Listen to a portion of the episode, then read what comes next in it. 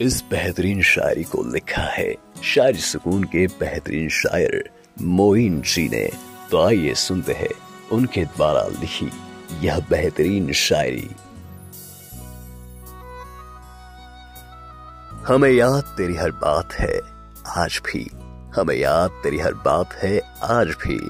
दिल में बसी तेरी चाहत है, आज भी। चैन से सोने नहीं देती, कभी तेरी सदा।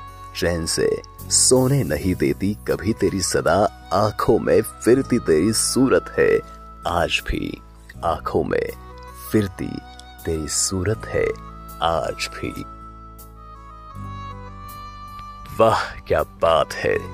दोस्तों, बेहतरीन शायरी है। आइए सुनते हैं हमारी दूसरी शायरी को।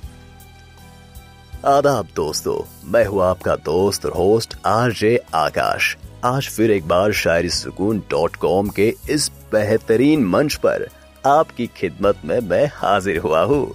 आज मैं लेकर आया हूँ आपके लिए एक दर्द भरी पेशकश। तो दोस्तों, दिल थाम कर बैठिएगा। पहली शायरी तो आप सुन चुके हैं। अब सुनते हैं हमारी दूसरी शायरी। लौट आ मेरे नैनों की प्यास बुझा दे। लौट आ मेरे नैनों की प्यास बुझा दे। दिल है उदास, आज मुझे तू सदा दे। नब्ज थमने लगी मरीजे इश्क की तेरे। नब्ज थमने लगी मरीजे इश्क की तेरे। फिर ना लौटेंगे, जरा सूरत अपनी दिखा दे। जरा सूरत अपनी दिखा दे। दोस्तों, जब हमें कभी अंदाज़ा हो जाता है कि यह हमारा अंतिम समय है तब हमें उस इंसान की याद आती है, जो इंसान ज़िंदगी भर हमारे करीब रहा हो, जो हमारे दिल में बसा हो। आखिरी समय में हम उस इंसान को ही देखना चाहते हैं। और हाँ वो इंसान भी आखिरी बार आपसे मिलना तो ज़रूर चाहेगा, लेकिन कभी कभी कुछ रिश्ते इस तरह टूट जाते हैं कि उनमें इतना सा भी प्यार बाकी नहीं रहता। खैर छोड़िए इस बात को। चलिए, अब बढ़ते हैं हमारी तीसरी और अंतिम शायरी की ओर। एक बेवफा को हमने अपना समझा था। एक बेवफा को हमने अपना समझा था जमाने में यारो। शायद यही कसूर मेरा था। जमाने में यारो, शायद यही कसूर मेरा था। वो बिछड़ा वो बिछड़ा।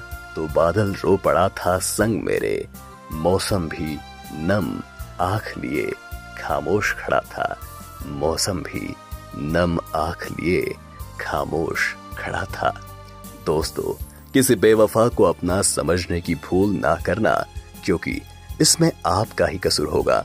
दुनिया आपको भले ही दुख और दर्द में साथ दे, लेकिन जब आपको आपकी ही गलती का पछतावा होगा तो उसे कोई भी हल्का नहीं कर सकेगा। उस इंसान से बिछड़ने के बाद ज़िंदगी में सिर्फ़ दर्द ही मिलेंगे आपको। इसलिए उस इंसान को अपना समझिए, जो वाकई उस लायक हो। तो दोस्तों, कैसी लगी आपको आज की हमारी ये दर्द भरी पेशकश? अगर आज आकाश, यानी कि मेरी आवाज़ में आपको यह पेशकश पसंद आई हो तो मुझे कमेंट सेक्शन में कमेंट करते हुए ज़रूर बताना। आपकी कमेंट्स पढ़कर हमें प्रेरणा मिलती है। इसलिए कमेंट करना ना भूलिए। चलिए अब अपने दोस्त आर जे आकाश को, यानी कि मुझे इजाज़त दीजिए। कल फिर मुलाकात होगी। ऐसी ही किसी खूबसूरत पेशकश के साथ। तब तक के लिए अपना और अपनों का खूब सारा ख्याल रखना। शुक्रिया।